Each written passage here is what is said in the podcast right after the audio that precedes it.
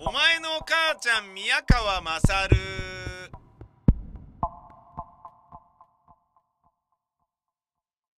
お前の母ちゃん宮川まさるです。えー、今日お邪魔した美術館の受付にこんな掲載があった、感動したというふうに、まだかさんが、えー、先月、えー、ツイートしていたのに、えー、写真がね、撮られて貼られていたんで、それを紹介します。下記の症状をお持ちの方は速やかにご体感ください。これ、美術館の入り口にね、こういうのがあるってことね。下記の症状をお持ちの方は速やかにご体感ください。レイシズム、かっこ人種差別、ホモフォビア、同性愛嫌悪、ゼノフォビア、外国人嫌悪、ミソジニー、女性蔑視、トランスフォビア、トランスジェンダー嫌悪。これを見て感動したと。大切な社会の一員として受け入れられた気がしたっていうね。ことを書かれていました。うーん。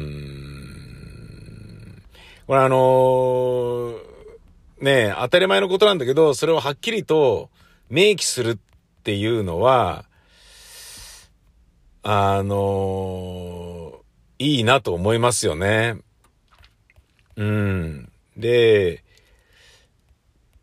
それをね、堂々としてる人は良くないじゃないですか。まあ、堂々としてないで、こうね、ベースに持ってしまって、つまり、幼少期のものとか、親の影響とか、環境とかで、インプリントされちゃってる、すでに刷り込まれちゃってる人は、まだね、あのーそこから出したいなと思ってるっていう分だけ、希望があるとは思うんだけど、開き直ってこれを持ってる人いるとするならば、それはこれ見て、じゃあ行く、行かねえよっていうふうに思うだろうから、それはすごいいいことだと思いますよね。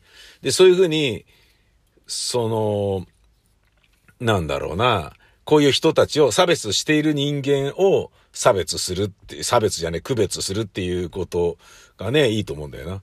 で、差別主義者差別だろうっていう動きってないのかな？っていうのをこれ見た時ずっと思ってたんだよね。俺たちを差別すんじゃねえよとかってって。多様性が認められてるじゃないかよとかってって。人種差別、人種差別をしている人間を差別するなよみたいなね。外国人嫌悪している人間を差別するなよみたいな。トランスジェンダーを嫌悪している人間を差別するなよねえ。ど、どういう差別を嫌いな人を差別したいんだ俺はみたいな。な、なんだかわかんない。なんかね、ど、どこまで行くと正解なのかとかがね、ちょっとわかんないんだけど、うん。でもこれは素晴らしいよね。ある意味、あの、来るなよっていうね。で、あの、それによって何かが、あの、変わることはないと思うんですよ。別にその美術館に来てね、このミソジニーの人が来たから何かが悪くなるとかね、っていうことはないとは思うんだよ。だけど、もうこうやってはっきり書くことによって、ものすごいこう、リスクも負うし、ちょっと、客の襟好みをしますよ、我々はっていうことを言うわけだから、高飛車でもあるよね。でもその美術館の根底に、通底に流れる哲学というものが、あの、こういうものはもっと広めていかなければいけないんだっていう気持ちがあるからそういう風になってるわけじゃん。つまり、美術館のね、えっ、と、運営のことで言うとね、どんな人でもいっぱい入ってもらえればそっちの方がいいんだよねってなるだろうし、で、そういうことで言うと、あの、金儲けのためにはね、こんなの出さない方がいいに決まってんだけど、それを出すっていうところがいいなと思うよね。うん。で、これ、ね、いろいろ、これなんで美術館なんだろうなっていうようなことをふっと思って、どういうことなんだいろいろ考えたんですよ。つまり、その展示しているね、キュレーターが選んだ美術作品が、こういうものに影響を受けてる、受けてないとか、こういうものに対するアンチの志であったりとか、そういうものに立脚して作られた作品である可能性だってあるんじゃねえのって思ったんですよ。つまり、女性蔑視のミソジニーをテーマにした作品もあったり、ミソジニーが、えー、刷り込まれている人間が書いたから女をこういう風に書いちゃったとか、ゼノフォビアっていう外国人嫌悪があるから、こういうね、えー人たちに対してのこういう見方が生じたとか、あの、奴隷制度を絵にしたとか、そういうようなこととかも多分あるんだと思うんですよね。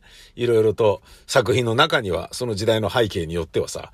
なんだけど、そういうことは、全然置いといて、何はともあれダメなんですって言ってるところが、俺はいいなぁと思ったんだよね。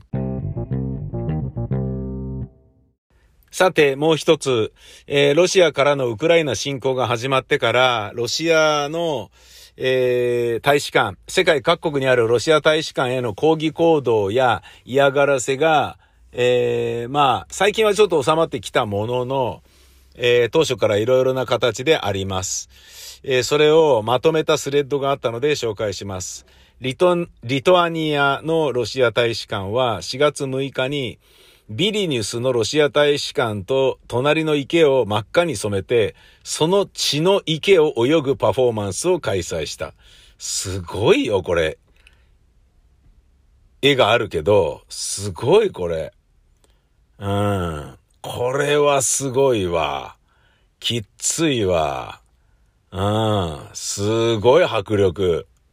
ハンガリーのロシア大使館4月8日、ブタペストのロシア大使館前で、ブチャ虐殺に抗議して後ろ手に縛られた人の大インパフォーマンス。うわ、きついなこれもきついなすごいな、後ろ手に縛られた人がそのまま倒れてるっていうのを演じてる。死体を演技で演じるっていうだけでも涙が出てくるよ。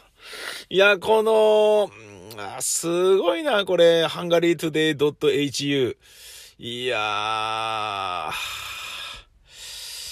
すごいな。アイルランド3月3日。アイルランドのロシア大使館。ダブリンのロシア大使館に囚人監視の中、トラックがバックで勝ち込み、監修からブラボーの声、その後ドライバーは反プーチンのビラを配り和やかに逮捕されていったと。うんまあこういうのはあるだろうな、当然な。アイルランド4月6日、えー、同じくアイルランドね。ダブリンのロシア大使館への燃料配達を地元商店が軒並み拒否。暖房が使えずロシア大使館員が凍える。なるほどね。ポルトガル3月4日。ポルトガルのロシア大使館ね。リスモンのロシア大使館の壁を勝手にウクライナカラーでライトアップする。あ、面白い。これ、超面白い。青と黄色になってる。超面白い。超面白い。勝手にライトアップしてる。超面白い、これ。これは見てほしい、写真。アンプ .marca.com えー、ロシアンエンバシー in Lisbon, イラ、えー、illuminated in ウクライナフラッグカラーズ。いや、完璧だすっげえ面白いこれは、これは面白いなこれはいいわ。ラトビアでのロシア大使館。3月25日、リガーでプーチンの似顔絵を貼った棺桶を占領えー、占領博物館からロシア大使館へ運び込むパフォーマンスをやった。なるほどね。素晴らしい。いやー、素晴らしいね。なんか、演劇とかね、いわゆる出し物？そういったもののね、持つ力がね、こういうところで遺憾なくはっきりさ、されていて、素晴らしいな。これも写真は出色ですよ、これ。アルバニアでのロシア大使館、3月9日、ティラーナのロシア大使館の通りを、ウクライナ解放通りに正式に名前を変えた、改名した。へえ、ロシア大使館の通りをウクライナ解放通りと。ちなみにウクライナ解放通りにはロシア大使館、ウクライナ大使館、セルビア大使館、コソボ大使館があるらしいだって。いやー、素晴らしいね、アルバニア。うん。リトアニアでのロシア大使館、3月4日。ブリニュスのロシア大使館前の通りをウクライナの英雄通りと正式改名した。はあ。ノルウェー3月8日、オスロのロシア大使館の最寄りの交差点をウクライナの場所に正式改名した。もともと通りをウクライナ通りに改名する案だったけど影響が大きいので妥協したと。あなるほどね。うん、妥協ってことはやっぱ、なんか通り全体を変えるのはどうなのみたいなのがあったのかなで、交差点だけをウクライナの場所っていうふうに変えたと。チェコ。3月25日、プラハのロシア大使館の通りをウクライナ英雄通りに正式に改名する。また、隣の橋を侵攻初日に橋を落とすために自爆したウクライナ兵、ビタリー・スカ君にちなんでスカ君橋に正式改名。うーん。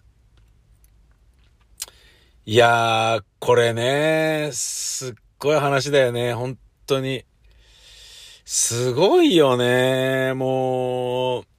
ビスタースカ君ね。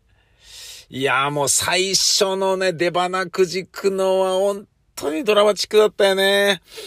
橋を自爆して落とすんだよ。こっち入ってこられないように。で、空港占拠されたじゃんパッと空港占拠して、で、その空港にブワーっとね、飛行部隊がそこにバラバラバラってウクライウクライナに降りて着陸して、で、そんで一気にブワーっとキエフを制圧して、ゼレンスキーを逮捕して、で、一気にね、ウクライナをロシア領内に変えるっていうことを目論んでたのに、そのブワーっと空港が占拠されかかった時に、その自分たちの空港にわざと爆撃して、ウクライナ軍がね、わざと爆撃して、滑走路とかボッコボコに穴だらけにして痛めつけて、そこに飛行機が降りられないように、ヘリコプターも降りられないようにしたんだよね。そのね、一番最初の初期、初動がものすごい正しかったので、それによってギュッとキーフはま、守られた。今のこの状態ね、長き、まあ逆にね、それがね、長くに渡っちゃったからね、人の命が奪われてるので、それを良しとするのか悪くと見るのかってね。だロシアの一員となって生きながらえるのがいいのか、ね、戦って死ぬのががいいのかっていうとね、試験国家だから我々どう、なんとも言えないけれども、そういうようなことがあったんだよね。で、南の方は、あの、すぐさまやられちゃったのは、これ無理だろうって、ロシアが来たら無理だよっつって、もういい加減に応対してすぐ撤退したからっていうふうに言われてるもんな。うーん。えー、カナダ3月2日、オタワのロシア大使館前にウクライナ解放通りの道路標識を市が設置した。おー、本当だ。ウクライナカラーになってる。すげえ。ハンガリー3月10日、ブタペストのロシア大使館の最寄り駅に、ウクライナ駅の標識を地元アーティスト団体が設置。市長も黙認している。なるほどね。なるほどね。これは、取りづらいね。ブルガリア4月7日、ソフィアのロシア大使館前の通りがウクライナ英雄通りに正式改名された。また近くの広場をネムツォフ広場うん。プーチン政権に暗殺されたロシア野党指導者の、えー、名前ね。ネムツォフ広場に正式改名した。すっげえな。ブルガリア4月8日、ソフィアのロシア大使館に赤ペンキがぶっかけられ、二人が逮捕された。血、血塗られた看板ってことね。ニュージーランド3月22日、ウェリントンのロシア大使館で放火未遂があった。フィンランド3月25日、ヘルシンキのロシア大使館に爆破予告があった。ルーマニア4月8日、ブカレストのロシア大使館に可燃物を積んだ車が突っ込み炎上、運転手は死亡した。うん。フィンランド3月10日、交通局も使っているオープンストリートマップスが何者かに 編集されてしまい、ヘルシンキのロシア大使館の場所が、ウォルデミル・ゼレンスキー公園に 勝手に改名される。なるほどね。いやー、だからこういうのもね、あれば、フィンランドとかね、もう、いやー、もうちょっとロシアない、ないわーっていう風になってるよね。アメリカ3月7日、ワシントン DC のロシア大使館の前の通りをゼレンスキー通りに勝手に改名した。ただし後から正式名になる可能性もあり、過去にはサウジアラビア大統領前をカショギ通りに勝手に改名したのが追認されたことも過去にはあったと。アメリカ3月14日、ワシントン DC のロシア大使館の前の歩道に、ひ まわりの種をまく。いいね。ひまわりね、ウクライナのね、あの、青い空と黄色いのはひまわりなんでしょ？ね、そもそもひまわりって映画がね、そうだもんね。あの、ソフィア・ローレンのね。素晴らしいね。そっか、ひまわりか。俺ひまわり育てりゃよかったな、この夏。うん、思いを馳せてんのにな。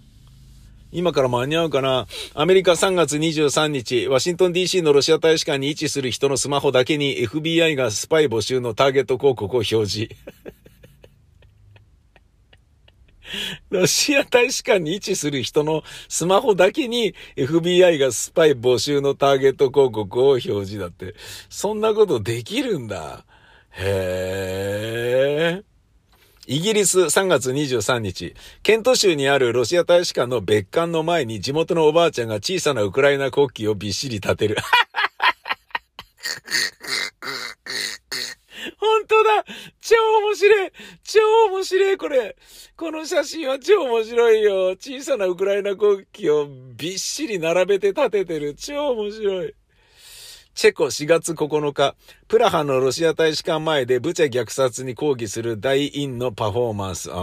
自転車で倒れる人など数十人が参加。うわ、きついな大院パフォーマンスは本当にきついね。本当にきつい。でもこれね、こういうのやることによってふざけんなよって気持ちになるもんね。エストニア4月4日、タリンのロシア大使館前で手作り明細ネット作成のワークショップを開催。完成品はウクライナへ送られるとのこと。うんイギリス4月8日、ロンドンのロシア大使館前で抗議者が、そんなに欲しければくれてやるとロシア兵がウクライナで略奪していると言われる冷蔵庫などの 家電やフライパンなどのキッチン用品、服、靴、壊れたパソコン、便器などを捨てていき、大使館前が夢の島状態になっている。本当だ本当だすげえそんなに欲しけりゃくれてやる。すごいなやっぱみんな怒ってるね。ノルウェー3月22日、オスロのロシア大使館前、戦争犯罪者の助け掛けをしたプーチン人形を公主刑。解明してウクライナの場所になった交差点でも同様のパフォーマンス。ポーランド、うん、3月5日、ワルシャワのロシア大使館前に活動家がダンプカーで乗り付け、あっけに取られた警官の前で石炭 500kg をぶちまける。有名な活動家グループ、野党飛行旅団の仕業。へー。イギリス3月4日、ロンドンのロシア大使館前の柵にびっしりとひまわりの切り花を刺す。いやー、すごいいやー、すごいこれ、女の人がやってるこの映像あるよ、これ。見てよ、YouTube で。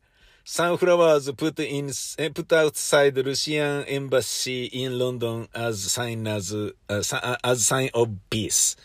すっげえな、これ。平和の象徴をロンドンに、ロンドンのにあるロシア大使館に並べましたぜっていう。イギリス3月21日、ロンドンのロシア大使館前に、ロシア大使館に勝手にウクライナカラーを投影する。ジャーナリスト殺害に抗議してのこと。うん、そりゃそうだろう。ふざけんなよ。イギリス、えー、これは随分前だね。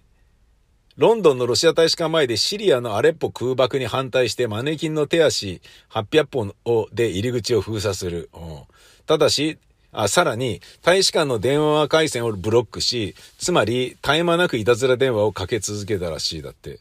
へえ、これ2016年の11月3日。あーなるほどね。アメリカ3月7日、ワシントン DC のロシア大使館前、非公式にゼレンスキー通りの標識が立つところで、世界的チェリストのヨーヨーマが、おーおーヨーヨーマが一人ポツンとチェロを演奏。なお、その夜のケネディセンターでのコンサートではウクライナ国歌を演奏だって。おーおーおすげえヨーヨーマすげえヨーヨーマフィンランド3月13日、ヘルシンキのロシア大使館前にゼレンスキー通りの偽表札、偽標識が取り付けられる。2行あるのはフィン語と、えー、スウェーデン語兵器の正式スタイルだって。なるほどね。スウェーデン4月4日、ストックホルムのロシア大使館前のバス停にロシア語で亡命受付の看板。なるほど。ロシア大使館のチェキストさん、仕事がなくならないです。えー、仕事が辛くないですか？寝る前に恥ずかしくなりませんか？今ならまだ間に合います。政治亡命のご相談はお気軽にコーヒーでも飲みましょう。素晴らしいね。素晴らしいね、スウェーデン。いやー、いいね。うーん、こういうことだろう、風刺というものは。ブラックジョークというものは。スロバキア3月31日。ブラチスラバ、ブラチスラバのロシア大使館前の道を暗殺されたプーチンの性的にちなんで、ボリス・ネムツォフ通りと正式解明。ああ、なるほどね。いや、これもきついな。イタリア4月11日、ローマのロシア大使館の門に赤いペンキがぶっかけられ、イタリア在住ウクライナ人が逮捕された。カナダ4月3日、オタワのロシア大使館前で空、空のベビーカー数十台を並べて子供の殺害に抗議。なるほどね。そうなるよな。フィンランド3月15日、ヘルシンキのロシア大使館前にウクライナの犠牲者数をカウントする看板を設置。墓前に備えるろうそくも並べる。うん、そりゃそうだろう。ふざけんなよ。エストニア4月13日、タリン旧市街の美しい街並みに立つロシア大使館前で、ウクライナの女性レイプに抗議して、数十人の女性が頭にゴミ袋をかぶり、下半身から血を流して立つパフォーマンス。うわ、きついなきついなこれも。これはきついわきついわこれ涙出てくる女の人が黒いゴミ袋を頭でかぶって自分でわざと視野を狭めて後ろ手に手をあれして、で、スカートもパンツ、スカートズボン脱いで、で、白いパンティに股間とお尻に血、血のりを塗って、立ってる。すっごいな、これ。ひいやー、これは胸打つわこれ。エストニアのタリン旧市街の美しいマ並みに立つロシア大使館前でウクライナの女性レイプに抗議して、数十人の女性が頭にゴミ袋をかぶり下半身から血を流して立つパフォーマンス。はあ。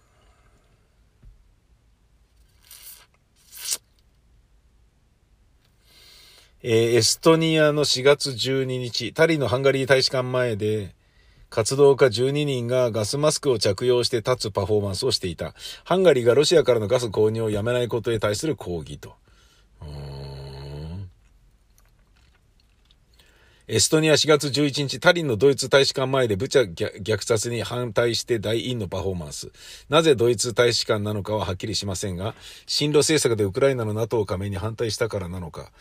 うん、まあ今となってはね、渡す渡すって言いながら武器を全然渡してね、ドイツに対してふざけんなっていうこともあるだろうな。アメリカ4月13日、ワシントン DC のロシア大使館の壁に14台の照明を使ってロシア、ウクライナ国旗を勝手に投影したところ、大使館側が白いスポットライトで壁を照らして色を打ち消そうと抵抗。結局深夜に大使館前のスポットライトオペレーターが根負け。なるほどね。なるほどね。ポーランド4月13日、ワルシャワのロシア大使館前の歩道にウクライナカラーで巨大な、ウクライナに栄光あれの文字。はあ、すげえ。市当局公認のストリートアート。他にも抗議の絵を描くスペースが設けられているらしいだと。本当だ。すっげえ、これ。すっげえ迫力、これ。すごいよ、これ。地面にでっかく文字で書かれてる。いやー、これも感動するなー。ポーランド4月14日、ワルシャワのロシア大使館前で多くにくれてやる運動と称して、ブラウン管テレビや洗濯物、冷蔵庫、便器などの粗大ゴミ、古着や古靴がたくさん山ほど捨てられる。なるほどね。アメリカ4月14日、ワシントン DC のロシア大使館向かいのホテルがウクライナカラーのバナーを垂らし、反戦アートのミニ展示スペースを開設。ロシア大使館へ抗議する活動家が泊まる定番の宿となっているらしい。なるほどね。素晴らしいね。アメリカ4月13日、ワシントン DC のロシア大使館に活動家が勝手にウクライナ国旗を投影したら大使館側が白いライトで打ち消して防ごうとした攻防の動画がありましただって。思ってたのと微妙に違った。国旗が小さくて意外と素早い。本当だ。本当だ。ちょっと面白い。国旗が小さくて壁の中を逃げ回ってんだよね。えー、で、逃げたところに、あのー、脱走した人、脱走した白い明かりがガッ、脱走車をカシャーンって照らすようなね、スポットライトが追いかけてっていうのをやってるみたい。面白いなこれは面白いわ。映像くだらないよ、これ。見てください。ありますよ、これ。ツイッターで。ルクセングルブ、ルクセンブルク。4月17日、ロシア大使館の入り口に洗濯機、デディベア、衣類などを積み上げて大使館に入れないようにするだって。すげえな、これ。アイルランド4月14日、ダブリンのロシア大使館前で頭にゴミ袋をかぶり、後ろ手に縛られ下半身から血を流した女性たちがレイプは戦争の武器と訴える。あー、これもすげえな。ブルガリア4月18日、ソフィアのロシア大使館の前の道をウクライナ英雄ドルに改名することを正式に議会で承認したものの、調べてみると実はその範囲には私有地を含むことが分かり、市に命名金がないとかなんだとかでグダグダに揉めているだって。へー。ロシアがウクライナで戦う傭兵を募集しているとの噂が流れ、アジアアベベ、アジスアベバのロシア大使館に数百万人が、数百人が詰めかけて応募の行列を作る。はあ。ロシア大使館前は兵士の募集はしていない。傭兵募集中というのはデマだという困惑している。これエチオピア。そんなことがあるんだ。えー、リトアニア4月20日。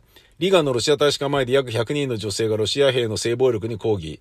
エストニアの抗議と同時、同様に頭に黒い袋をかぶり、後ろ手に縛られて下半身から血を流した姿で大使館前に立つ。プーチンのチンポをしゃぶるな、との文字も。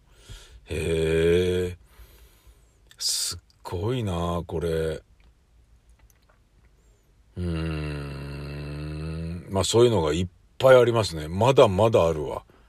同じようなものとか、ド派手なのが。すごいな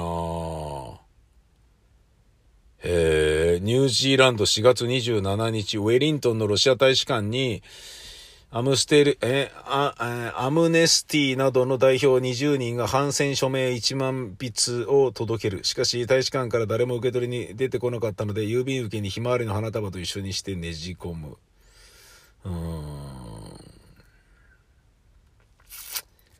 なるほどね。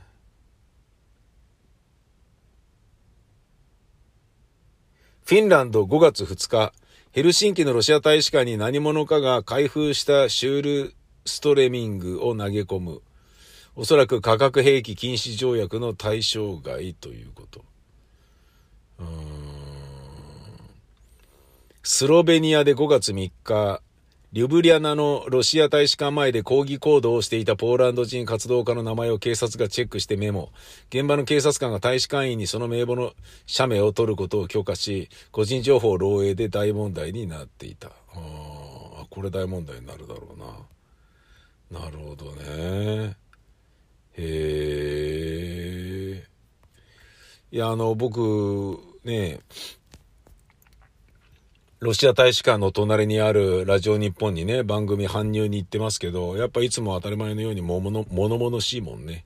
バイクで行っても車で行っても徒歩で行ってもね、なんだかなっていう感じ。うん。